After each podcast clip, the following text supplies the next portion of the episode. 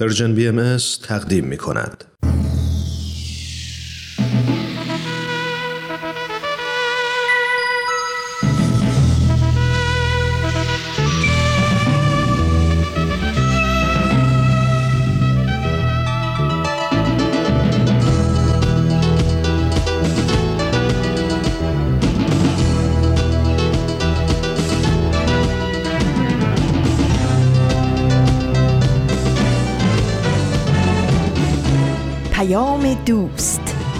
برنامه ای برای تفاهم و پیوند دلها.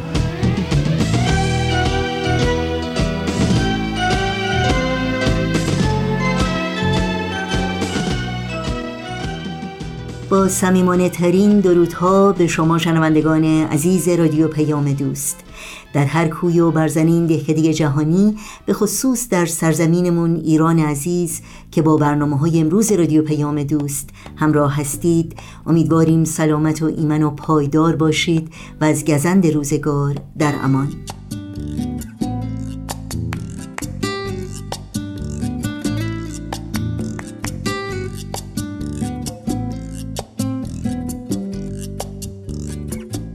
نوشین هستم و همراه با همکارانم میزبان پیام دوست این چهارشنبه چهاردهم تیر ماه از تابستان 1402 خورشیدی برابر با پنجم ماه ژوئیه از سال 2023 میلادی. برنامه هایی که در طی ساعت پیش رو تقدیم شما می کنیم شامل جهان ایده ها و خبرنگار خواهد بود که امیدواریم همراه باشید. نظرها و پیشنهادها و پرسشهایی رو هم که در مورد برنامه ها دارید با ما در میون بگذارید و برنامه های ما رو از طریق شبکه های اجتماعی زیر اسم Persian BMS و صفحه تارنمای ما persianbahaimedia.org دنبال کنید.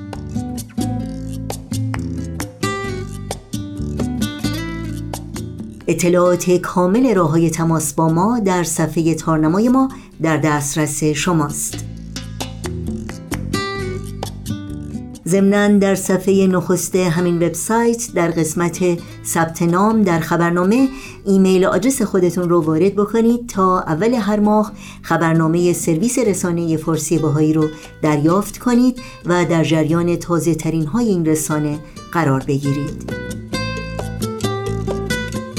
این صدا صدای رادیو پیام دوست. از شما شنوندگان عزیز دعوت می کنم با برنامه های امروز با ما همراه باشید.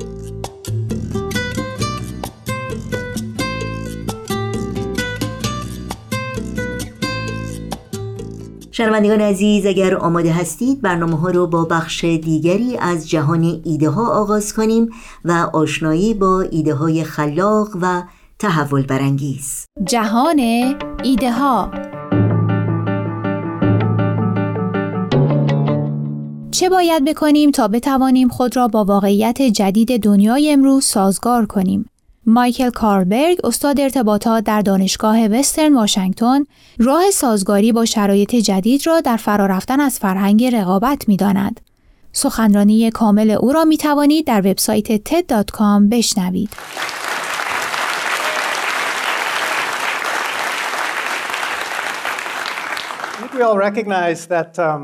فکر می کنم همه ما متوجهیم که در برهی بسیار تعیین کننده در تاریخ بشر زندگی می کنیم. حدود 7 میلیارد نفر روی این سیاره زندگی می کنن و از فناوری های استفاده می کنیم که ارتباط و وابستگی ما رو هزار برابر می‌کنه. در نتیجه ما شرایط وجودی خودمون رو بر روی این سیاره تغییر دادیم. اما هنوز با این شرایط سازگار نشدیم. لازمه که این کار رو زودتر بکنیم وگرنه دامنه رنج بشر و دامنه فرسایش محیط زیست روی این سیاره هر روز بیشتر و بیشتر میشه. یکی از چیزهایی که معتقدم باید انجام بدیم تا خودمون رو با واقعیت جدیدی که توش زندگی می‌کنیم سازگار کنیم فراتر رفتن از چیزیه که اسمش رو فرهنگ رقابت می‌گذارم. فرهنگ رقابت فرهنگیه که تقریبا همه نهادهای اجتماعی رو به شکل رقابتی سازماندهی می‌کنه با برنده ها و بازنده ها امروزه اکثر ما کم و بیش تو فرهنگ رقابت زندگی می‌کنیم.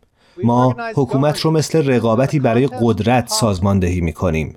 عدالت رو یک نوع رقابت بین وکلای حقوقی سازماندهی می کنیم. بازار رو مثل رقابت برای انباشت سرمایه و مصرف سازماندهی می کنیم. آموزش و پرورش رو مثل رقابتی برای نمره و تشویق و تقدیر سازماندهی می کنیم.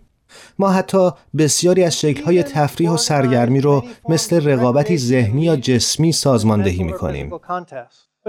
اما فرهنگ رقابت چند مشکل عمده داره که اون رو از اساس از نظر اجتماعی غیر منصفانه و ناعادلانه و از نظر محیط زیست ناپایدار می‌کنه. فرهنگ رقابت در اساس به تفاوت فاحش اجتماعی دامن می‌زنه و در نتیجه یک دور باطل از رقابت ناپایداری و بحران ایجاد می‌کنه. در نتیجه این رقابت و ناپایداری فرهنگ رقابت ما را از حل مشکلات پیچیده و پیچیده تری که بر روی این سیاره باشون مواجهیم مشکلاتی ناشی از جمعیت، فناوری ها و به هم پیوستگی های جهان باز می داره.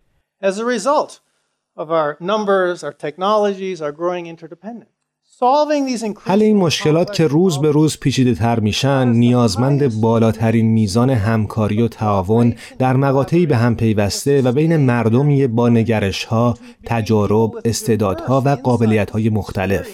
اما فرهنگ رقابت مردم مختلف رو مقابل هم قرار میده به طرقی که در واقع توانایی ما رو برای حل مشکلات پیچیده و روزافزونی که امروز باهاشون روبرو هستیم سلب می‌کنه پس چطور از فرهنگ رقابت فراتر بریم؟ به نظر من باید با باطل کردن افسون بعضی از افسانه های رایج شروع کنیم. که در واقع این افسانه ها به ماندگاری و تداوم فرهنگ رقابت کمک می‌کنن.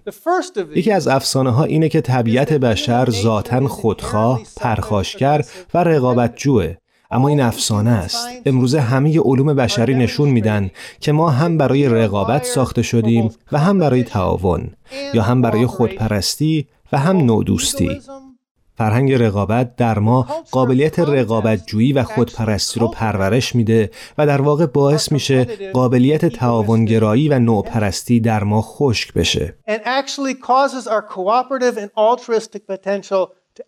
اون چی که از دستمون برمیاد انجام بدیم اینه که تلاش کنیم فرهنگ جهانی جدیدی رو توسعه بدیم. منظورم فرهنگی که در اون همه توان خودمون رو آگاهانه و آمدانه جمع می کنیم تا دنیایی رو که توش می خوایم زندگی کنیم فعالانه بسازیم. حتی تو زمانی که نظم اجتماعی قدیم به طرق بیشماری در حال از هم گسستنه. به نظر من این فرهنگ جدید رو به نحو موثرتری می‌تونیم گسترش بدیم. اگه توانمون رو عمدتا بر سه جبهه متمرکز کنیم. جپی اول تعلیم و تربیت و بالا بردن توان جوانانه. به نحوی که اولا اونها متوجه بشن تو این دنیای به هم وابسته که به ارث بردن بهروزی اونها از رفاه هیئت اجتماعی که جزئی از اون هستن جدا نیست. به نحوی که توان جوانها بالا بره و تمام قوای نهفته اونها شکوفا بشه. به نحوی که جوانها بتونن به بهروزی جامعه کمک کنن.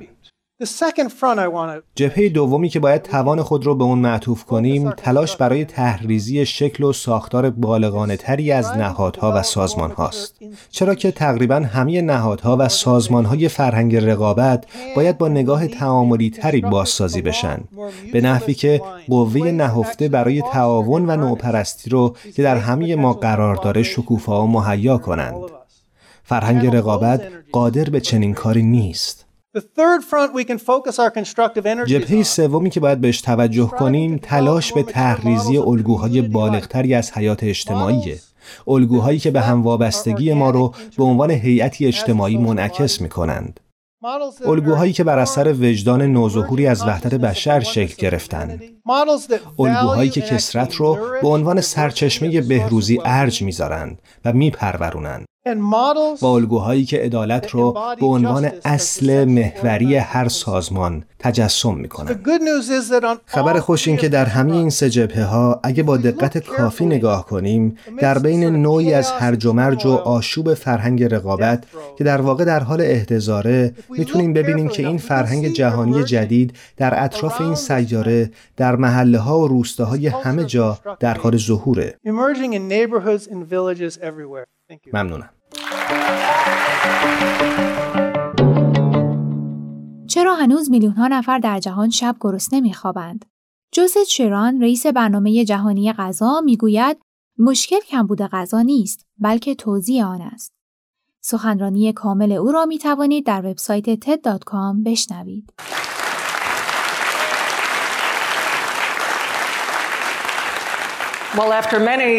پس از چندین سال کار تجاری و اقتصادی چهار سال پیش خودم رو در مقابل دردهای انسانها دیدم.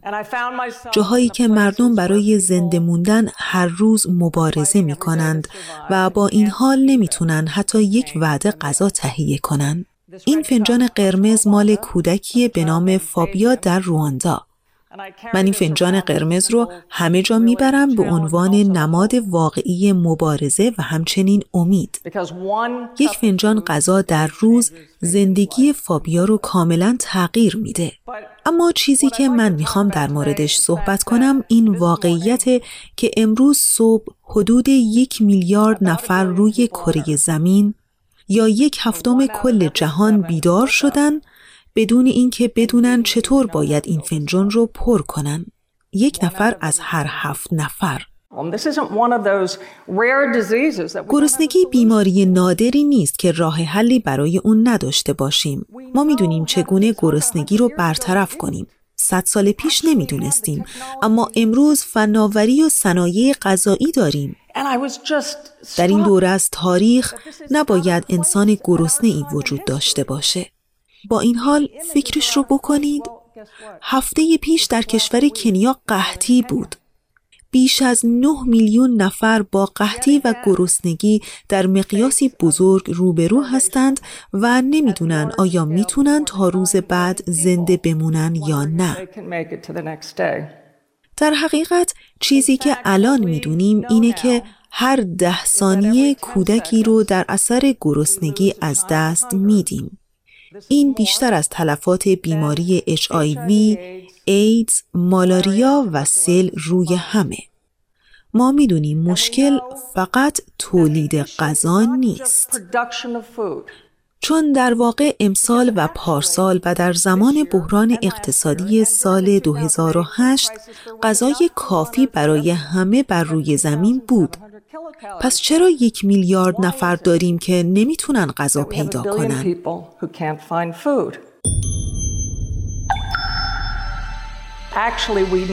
ما می‌دونیم چگونه میشه این مشکل رو به سادگی برطرف کرد. می‌خوایم در مورد چیزهایی صحبت کنم که در مواجهه با گرسنگی دیدم. چیزهایی که با بکار بردن دانشم از اقتصاد و بازرگانی یاد گرفتم. یکی از کارها استفاده از فناوری های خیلی رایج در صنایع غذایی. بسته های غذایی کوچکی از نخود و شیر خشک و مقدار زیادی ویتامین درست شده. دقیقا به اندازه ای که مغز نیاز داره. تولید این بسته که من اسمش رو غذا برای بشر گذاشتم 17 سنت برای ما خرج برمیداره. این کار رو با سه نفر از متخصصین صنایع غذایی در هند و پاکستان انجام دادیم. با یک بسته روزی 17 سنت سوء تغذیه‌ای در کار نخواهد بود.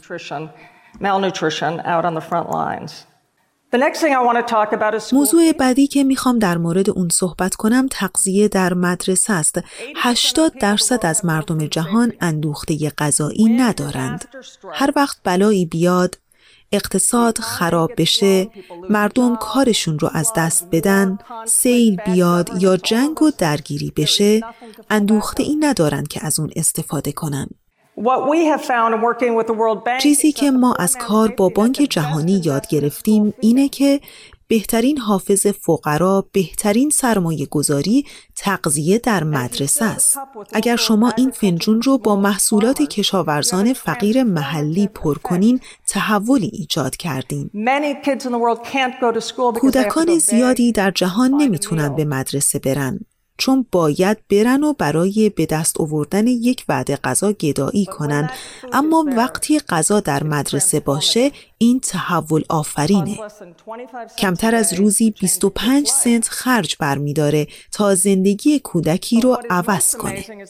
اما از همه چیز شگفت انگیزتر تأثیر برنامه غذا در مدرسه در زندگی دخترانه.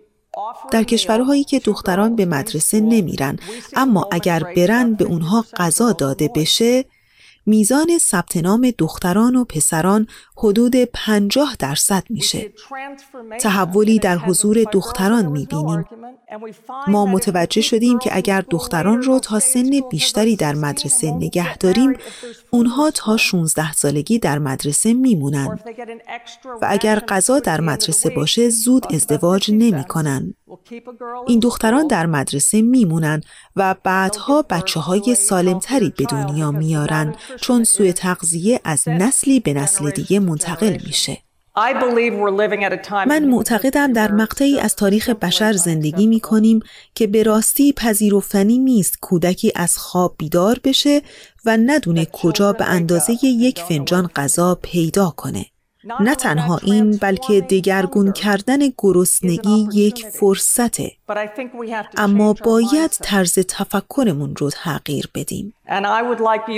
بیاین همه به هم بپیوندیم و خطی جلوی گرسنگی بکشیم و بگوییم دیگر بس است. گرسنگی دیگر پذیرفتنی نیست. ما می‌خواهیم به نوه هامون بگیم زمان وحشتناکی در تاریخ بود که بیشتر از یک سوم کودکان مغز و بدنی نارس داشتن اما دیگه چنین چیزی وجود نداره. سپاس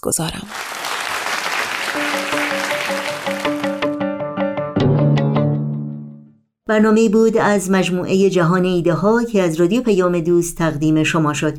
توجه داشته باشید که این برنامه و همه برنامه های ما در شبکه های اجتماعی فیسبوک، یوتیوب، SoundCloud، اینستاگرام و تلگرام زیر اسم Persian BMS در دسترس شماست.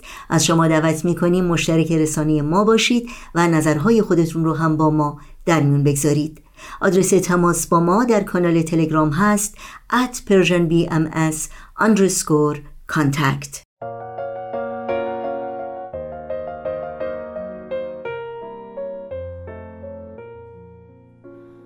راه چه زود دستید من شب دور از خورشید. باز شد و با چرخید و هوس. چو گیاهی مرموز روید او روید و درخت. از این همه درد چو نگاهم خشکید. تا دیروز قدمی بردار من رو باز به شروعش بگذار. تو زیبایی و بیپروایی و من که از این دلتنگی بیمار با من حاصل کن. در این شب کور تو همیشه دل یار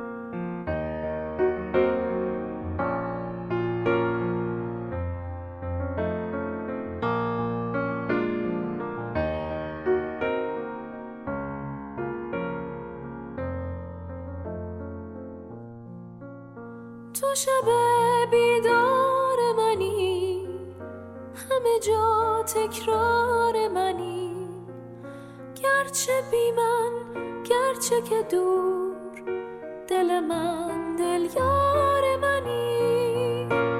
تو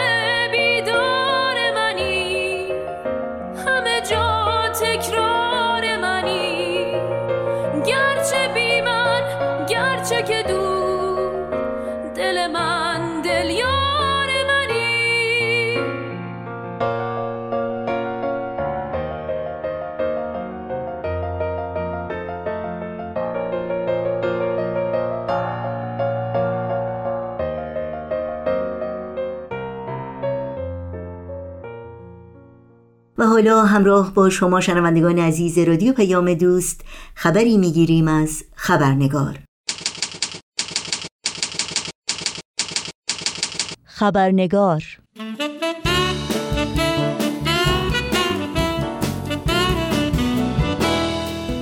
و ما در ادامه گفتگوهای هفته های اخیر پیرامون موضوع عدالت و برابری که در کمپین هشتگ داستان ما یکیست برجسته شده امروز نگاهی داریم به بود حقوق بشر در این ماجرا و چگونه قربانیان حقوق بشر با ایستادگی و ایمان بر باورهای قلبی خود در راستای ارتقای اصول برابری و عدالت در جامعه تلاش و جانفشانی کردند.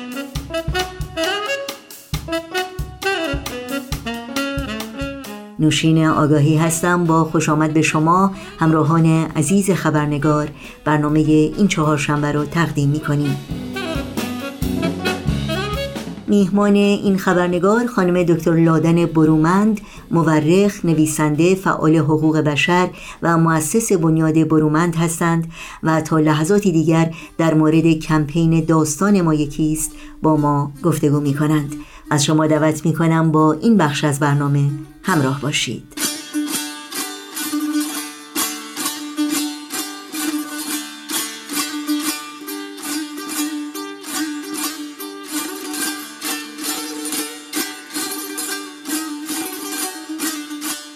خانم دکتر لادن برومند درود بر شما. به برنامه خبرنگار بسیار خوش آمدین. ممنونم که دعوت من رو مجددا برای شرکت در این برنامه پذیرفتید. با سلام و درود به شما و شنوندگان دون من از شما متشکرم که منو دعوت کردید خیلی ممنون.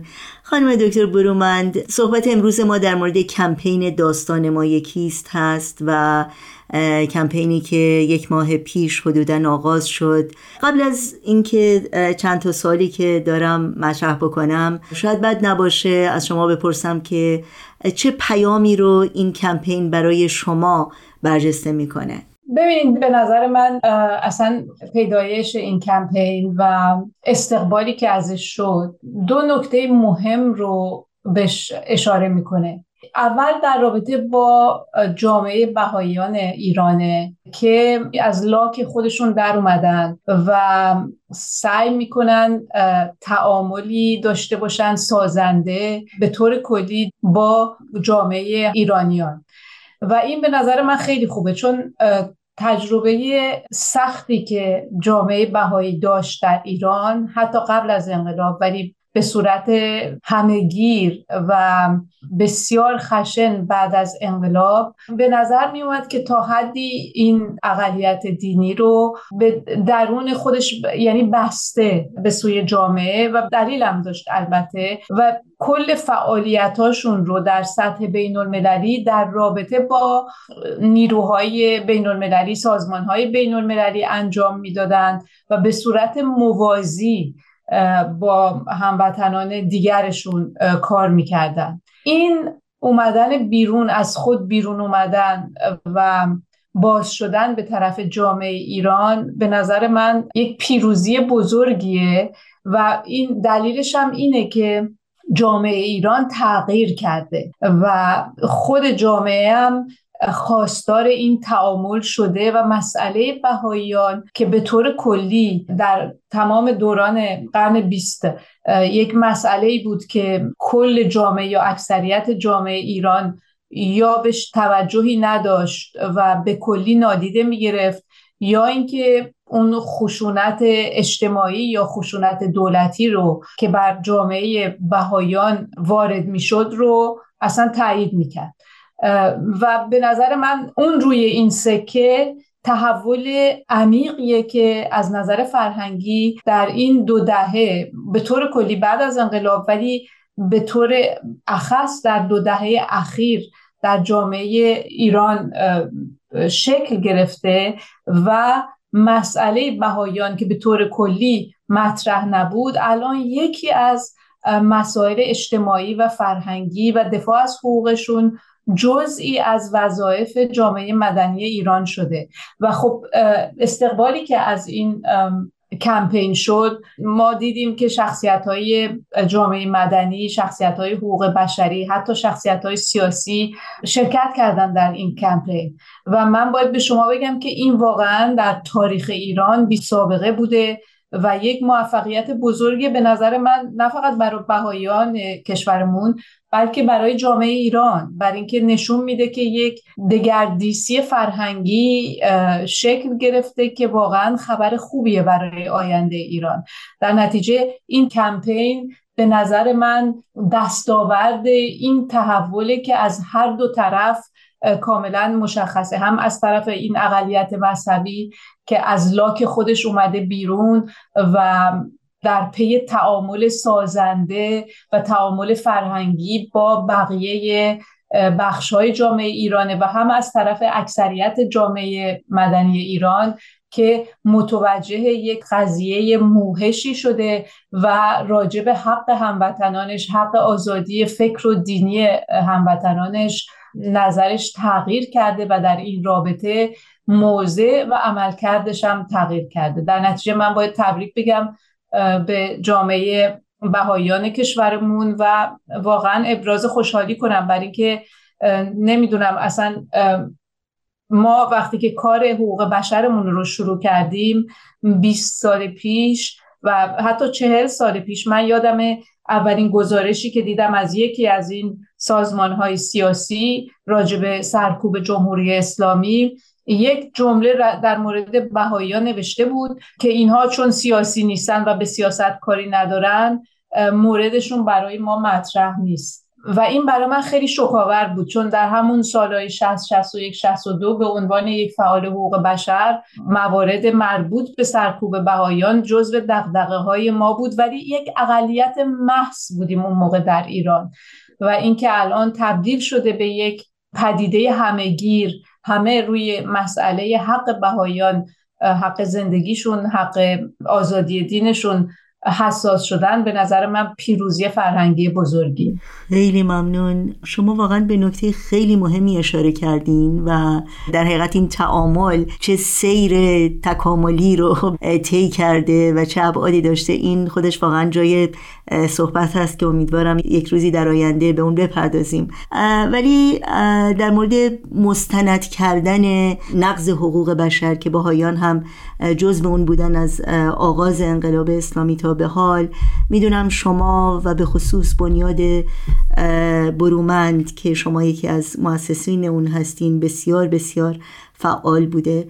و شاید شما یکی از معدود افرادی باشید که بتونید این وجوه تشابهی که بین قربانیان نقض حقوق بشر در ایران هست که در حقیقت داستان ما یکیست داستان همه ما هست و همه کسانی که قربانی نقض حقوق بشر بودن در ایران و همینطور وجوه مشترک در استقامت و پایداری افرادی که واقعا به خاطر آرمانهای والایی که داشتن اندیشه های بلندی که داشتن در مورد اونها اگر ممکنه برامون صحبت بکنید از این وجوه مشترکی که در داستان ما وجود داره که اسم این کمپین هست. ببینین این اتفاقا داستان ما یکیست. به نظر من شعار بسیار خوبی بود برای این کمپین.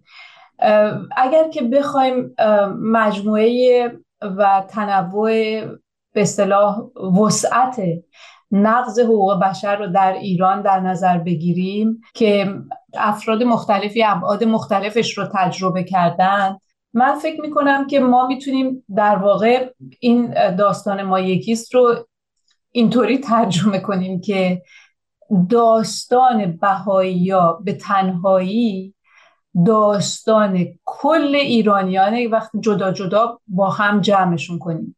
به این معنا که شما فکر کنید در ایران حق آزادی عقیده بر وجود نداره. درسته؟ یعنی کسایی به خاطر عقیده سیاسیشون سرکوب شدن. کسایی به خاطر موقعیت اجتماعیشون سرمایدار بودن خونه داشتن خونه هاشون مصادره شده. دانشجوهایی به خاطر ابراز عقیده یا مقاومت در مقابلی یا سعی در ایجاد انجمنی حق تحصیلشون نقض شده سرکوب شدن.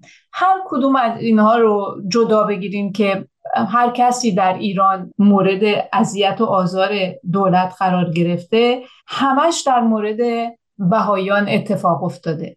اموالشون رو گرفتن حق کارشون رو گرفتن. اجازه درس خوندن رو ازشون سلب کردن. امکان پیشرفت اجتماعی رو ازشون گرفتن. حق حیات رو ازشون به دلیل افکار و اعتقادات مذهبی ازشون گرفتن. یعنی می‌خوام بگم که زندگی بهایان در ایران به خودی خود می‌تونه خلاصه ای باشه از تمامی ابعاد خشونت دولتی در ایران. و داستان ما یکیست درسته داستان شما به تنهایی داستان هر کدوم از ما یا بخشی از داستانهای ماست که شما در خودتون در زندگیتون و تجربه تراژیک و تلختون خلاصه کردیم و به همین دلیل فکر می‌کنم این داستان ما یکیست. یعنی شعار بسیار خوبی است که یادآوری می‌کنه که اگر که شما چشمتون رو رو ظلمی که به هموطنتون میشه ببندین به یه شکلی اون ظلم دامنش خود شما رو هم خواهد گرفت. و می‌خوام بگم که این قضیه شما اگر ظلم رو بپذیرید برای کسی که حتی باش مخالفید چون خیلی اون موقع بهایا رو قبول نداشتن دینشون رو قبول نداشتن و بر اساس تعصبات مذهبی خودشون که خیلی رایج بود در جامعه اصلا اونها رو محدود دمم می‌دونستن. ولی قافل از اینکه اگر یک حکومتی بیاد و این ظلم بر ادهی بکنه که هیچ گناهی واقعا ندارن به غیر از اینی که به یک دینی معتقدن و روی اعتقادشون هم میستن و حاضر نیستن دروغ بگن و تقیه کنن. بعد این دامن خود شما رو هم گرفت می‌خواهد گرفت. حتی دامن اونایی که این سرکوب رو شروع کردن رو خواهد گرفت. و تعمیم پیدا می‌کنه به همه و هیچ کس در اون جامعه هیچ امنیتی نخواهد داشت.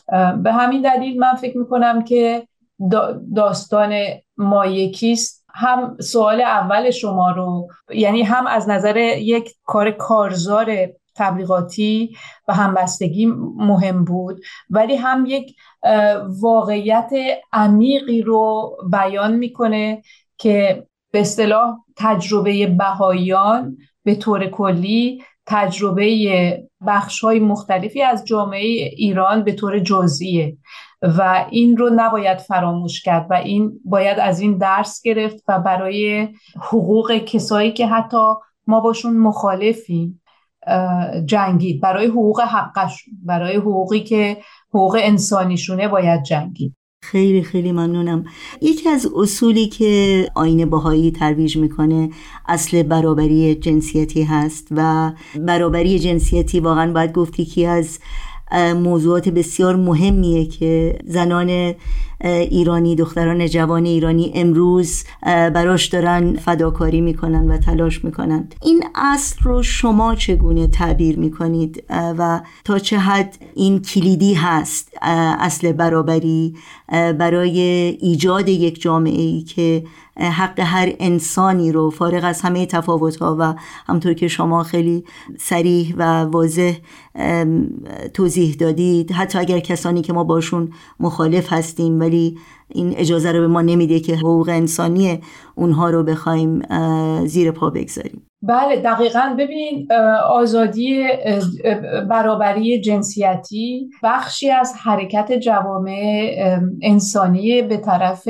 اصولی که مبتنی بر اصل انسانیتن و تبعیض رو بر حالا جنسیت یا تعلقات قومی یا تعلقات ملی یا تعلقات دینی اینها رو اصل نمی‌کنه بلکه جزئی از تکسر عادی جوامع قرار میده و اصل و بر هم نوع بودن انسان ها می‌گذاره. فارغ از تعلقات اجتماعی قبیله‌ای نژادی اقتصادی و ملی.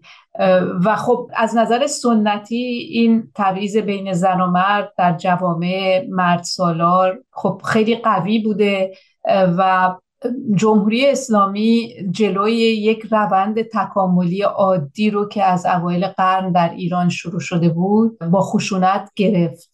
ولی خب جامعه ادامه میده. یعنی من فکر می‌کنم که الان برای کسایی که تاریخ ایران رو کار می‌کنم من خودم مثلا الان برام خیلی جالب شده که برگردم و اصلا شروع دین بهایی و اول با قضیه باب و اینها رو از اول دقیق مطالعه کنم.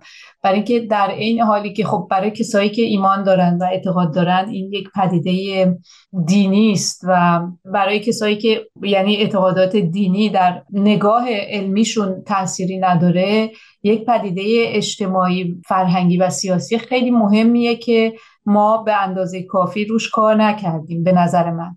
و من فکر می‌کنم که حتی شاید میشه گفت که خود ظهور باب و بعد دین بهایی و غیره کار کردن رو اون می‌تونه پنجره هایی به روی تاریخ ما باز کنه که خودمون رو بهتر درک کنیم.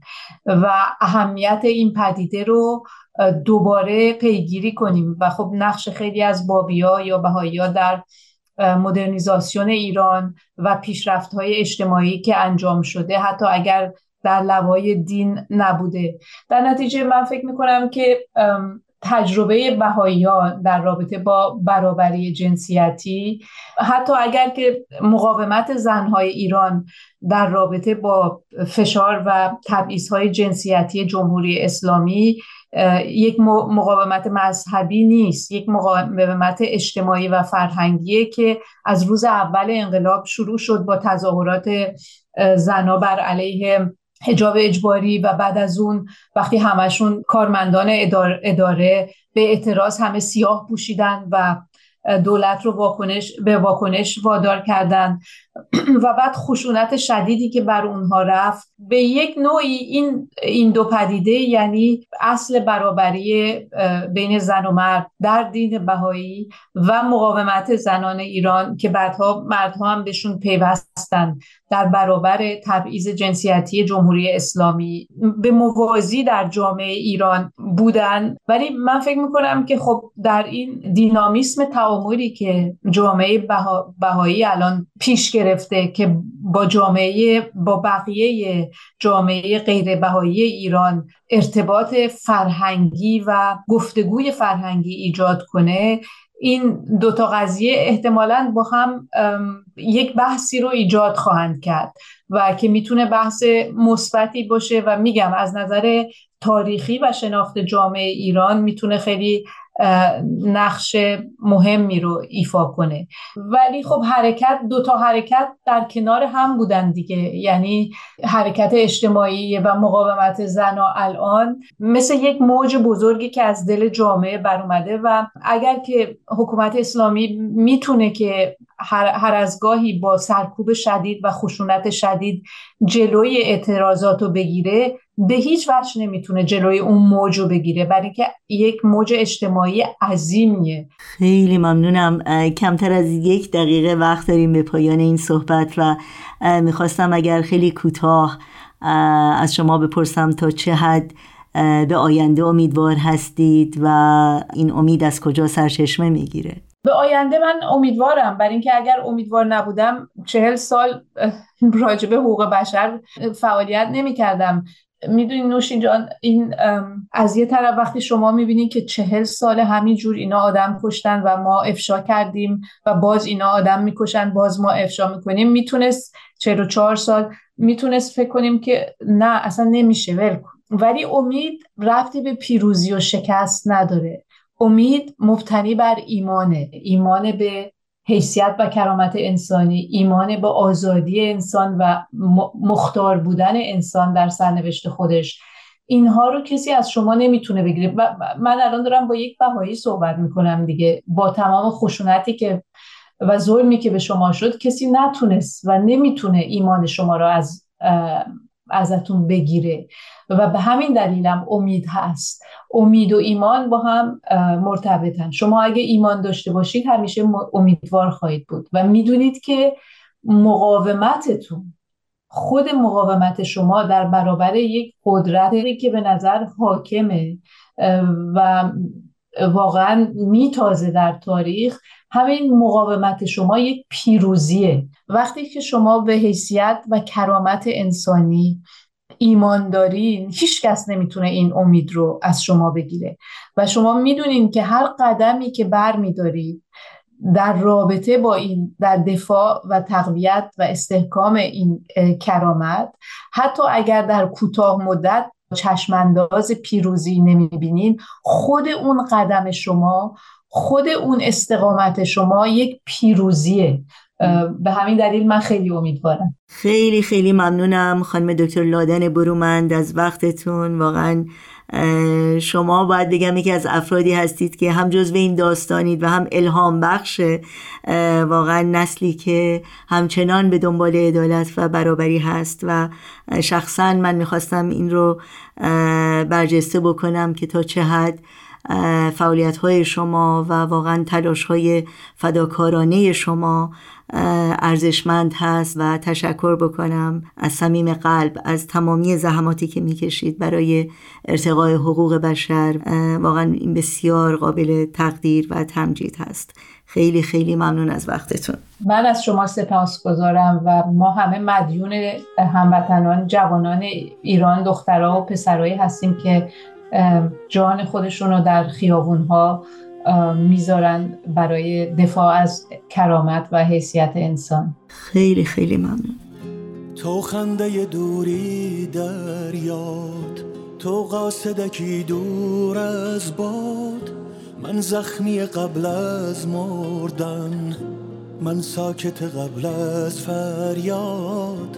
داد از دل من داد داد. عکسی که پر از رویا بود در خاطر ای تار افتاد عکسی که در آن خندیدم.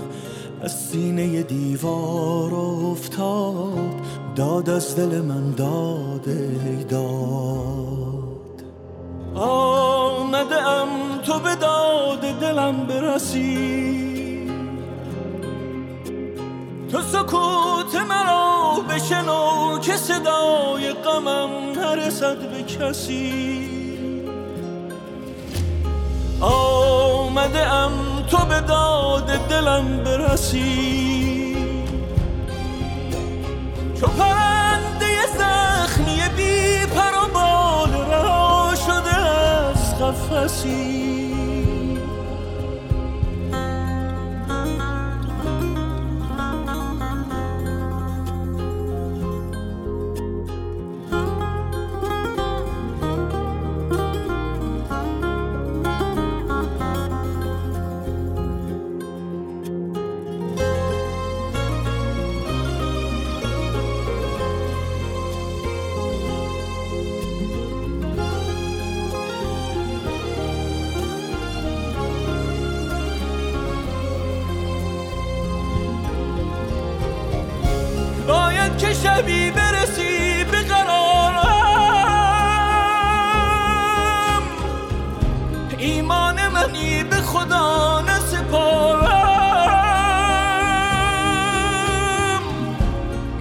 میترسم از این که زمان نگذارم چون دست گلی برسی به مزارم باید که شبی برسی به قرارم ایمان منی به خدا نسپارم میترسم از این که زمان نگذارم چون دست گلی برسی به مزارم آمده ام تو به داد دلم برسی تو سکوت مرا بشنو که صدای غمم نرسد به کسی آمده ام تو به داد دلم برسی.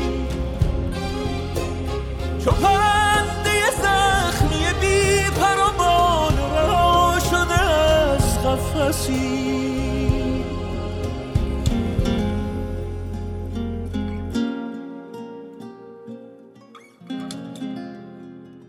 شنوندگان عزیز برنامه های این چهارشنبه رادیو پیام دوست هم در اینجا به پایان می‌رسه.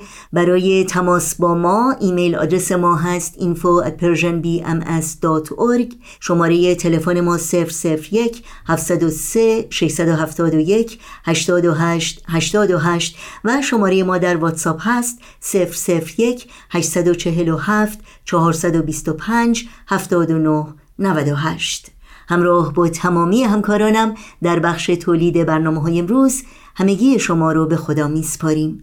تا روزی دیگر و برنامه دیگر پاینده و پیروز باشید.